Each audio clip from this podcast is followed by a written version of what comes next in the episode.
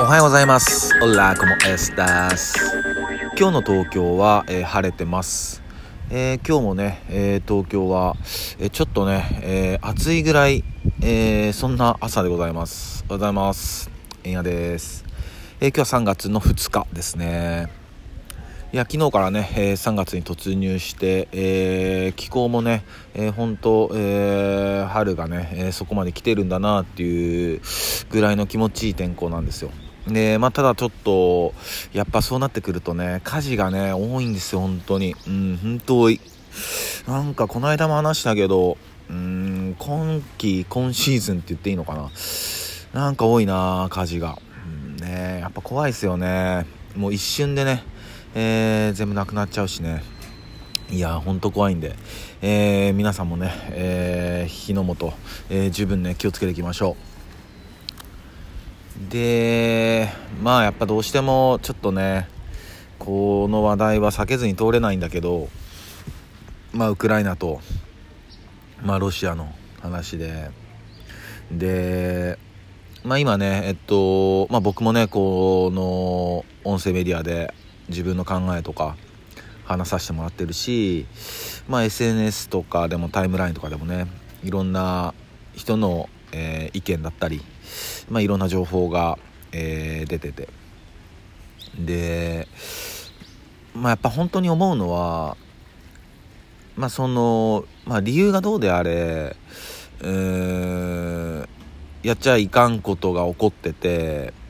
でえっとまあなんか僕たちが、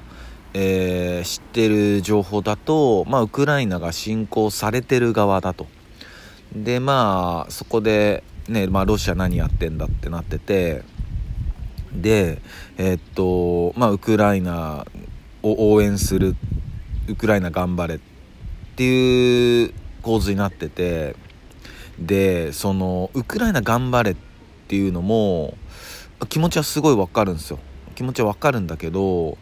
ーん何て言うのかな。そういう、まあ、募金とかも、えー、人の気持ちの表し方の一つだから否定はしないしあれなんだけど結局うーんウクライナがん、まあ、応援するってなるとその戦争を応援することになりかねないですよね。うん、ここを本当に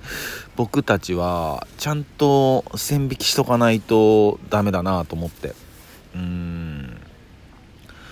ね。そのそうなんだよ、うん、繰り返しになるけど戦争を応援する形にならないように。だからその募金とかも、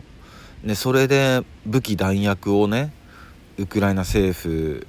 まあ政府か分かんないけどそのウクライナ側が買って欧州応戦するとかになると違うじゃんっていう、うん、そうじゃないじゃんっていうさ、うん、でやっぱいかなるどんな理由があってももう子供たちが泣いてんだよねっていう。うんね。ウクライナの子供たちもロシアの子供たちも子供たちが泣いてんだよねっていう。うんどんだけお偉いさんか知らないですけどね。どんだけ立派な大人か知らないですけど子供泣かしちゃってんすよね。うんそこなんだよね。子供泣かしちゃいかんでしょって大人がね。うん。やっぱその辺をねほんとこう権力者にはほんと気づいてほしいよ。気づいてんだろうけどね。うんなんか多少の犠牲はしょうがないとかそういう感覚になってんのかもしんないしね。いやまあ本当にえっとまあ一日も早くねうん事態が収束することをもう願ってやまないんだけど、うん、本当僕たちも、発言する時とか、まあ、何か情報をシェアする時とか、まあ、それこそ募金とかそういう義援金とかをする時は本当ね今話したようなね戦争を応援するような形にならないこと。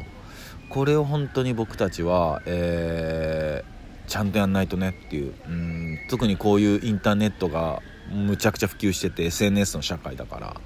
ねどういう風な広まり方をするか分かんないからねこれでねウクライナ頑張れ頑張れってなってウクライナがバーってね、えー、応戦しだして結局それでロシアもやってくるしそれでなんかなんつうのかな泥沼化？する恐れなんてもうむちゃくちゃあるからねここ履き違えちゃダメだよねっていうところっすよね。うんここだけは本当に履き違えちゃダメだよねって。いう、うん。ね、自分も含めて、えー、注意していきましょう。でまあ今日、えー、紹介した1曲は、えー、この曲です、えアーティスト名は、えニプシー・ハッスルえー、タイトルは曲タイトルは「オールゲットライト」です。ニプシーハッスルニプシーハッスルは、えー、ラッパーですね。ラッパーです、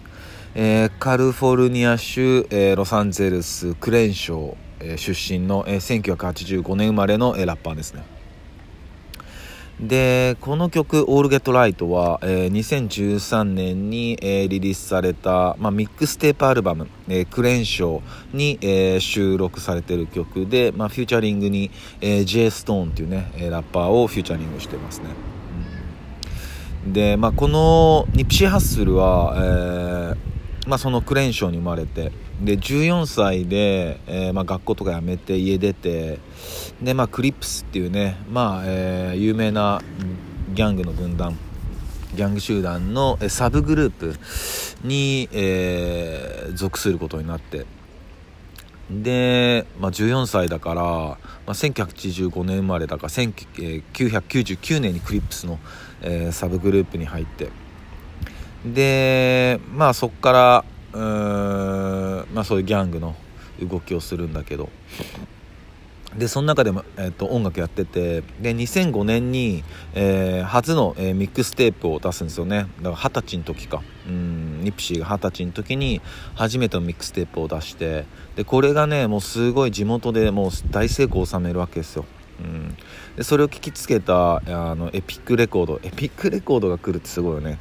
が来て、まあ、そこで契約を結ぶと、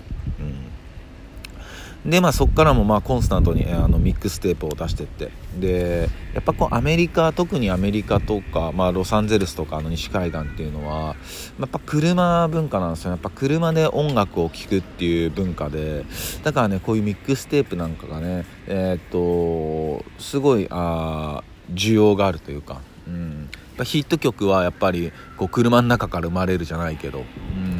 ぱ皆さんの中でもねこう車運転しながら音楽聴く方っていっぱいいらっしゃると思うんですよ。まあ、そういうノリで、うん、なんか結構アメリカのそういう文化ヒップホップの文化では、まあ、ミックステープ、まあ、ラジオももちろんそうなんだけどあとはミックステープっていうね文化がすごくあ重要な重要で。まあ、ニプシーもそうやってあのミックステープをねバンバン切ってってでまあ自分のね、えー、ファーストアルバムがあのリリースできそうだなって時に、まあ、2010年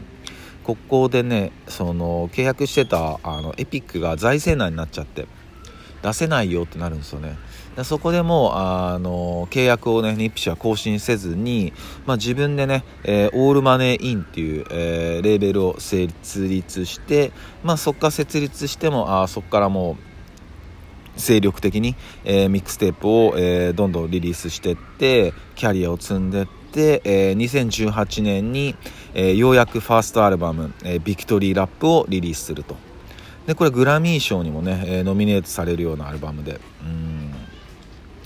だからね13年かけてね、えー、スタジオアルバムファーストアルバムをリリースするんだけど。であのニプシーはももちろん音楽もすごいんだけどそのプライベートな部分の活動が本当に素晴らしくってやっぱ自分があやっぱギャングをやっててで、まあ、生きるためにやるしかなくてみたいなやってて。でやっぱそこであの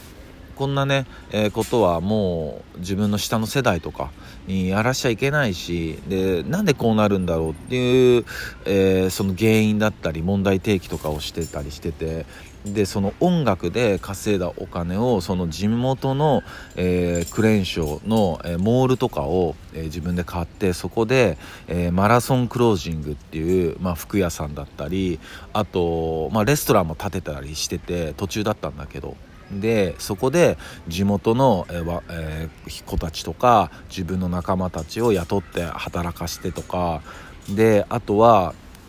そのクレーンショーにはそういう若者に、えー、そういうビジネスチャンスだったり若者が自分の将来だったり暮らしを考えるような、えー、十分なサービスがないっていうところに着目して、えー、ベクター、えー、90っていうね、えー、コワーキングスペースも、えー、作ったりしてでそこで、えー、若者にその雇用雇用できるチャンスだったりそういうのを、えー、提供してたんですよそういう場所。であのー、地元の、えー、警察だったりそのギャングとかともそのどうにかこう銃撃とかで人が亡くな少なくなるように亡くなるのが少なくなるようにすごい啓蒙活動してて。で、えーまあ、そういう活動してたんだけどしててで、まあ、ロックネーションとねあのそういうこれからの、え、生き方とか、えー、どうすればこうギャングを抜けれるのかとかギャングをやらずに生活できるのかとか、まあ、そういうのを、えー、討論会みたいなのもね、えー、計画してて、えー、してたんだけどその直前にね、え、射殺されちゃったっていう。でしかもその全然ギャングとかじゃなくてもう全然もう地元のもうよくわかんない。あのちょっとなんか小競り合いがあったような。人に殺されちゃったと。うん。なんかすごい悲しいんだけど。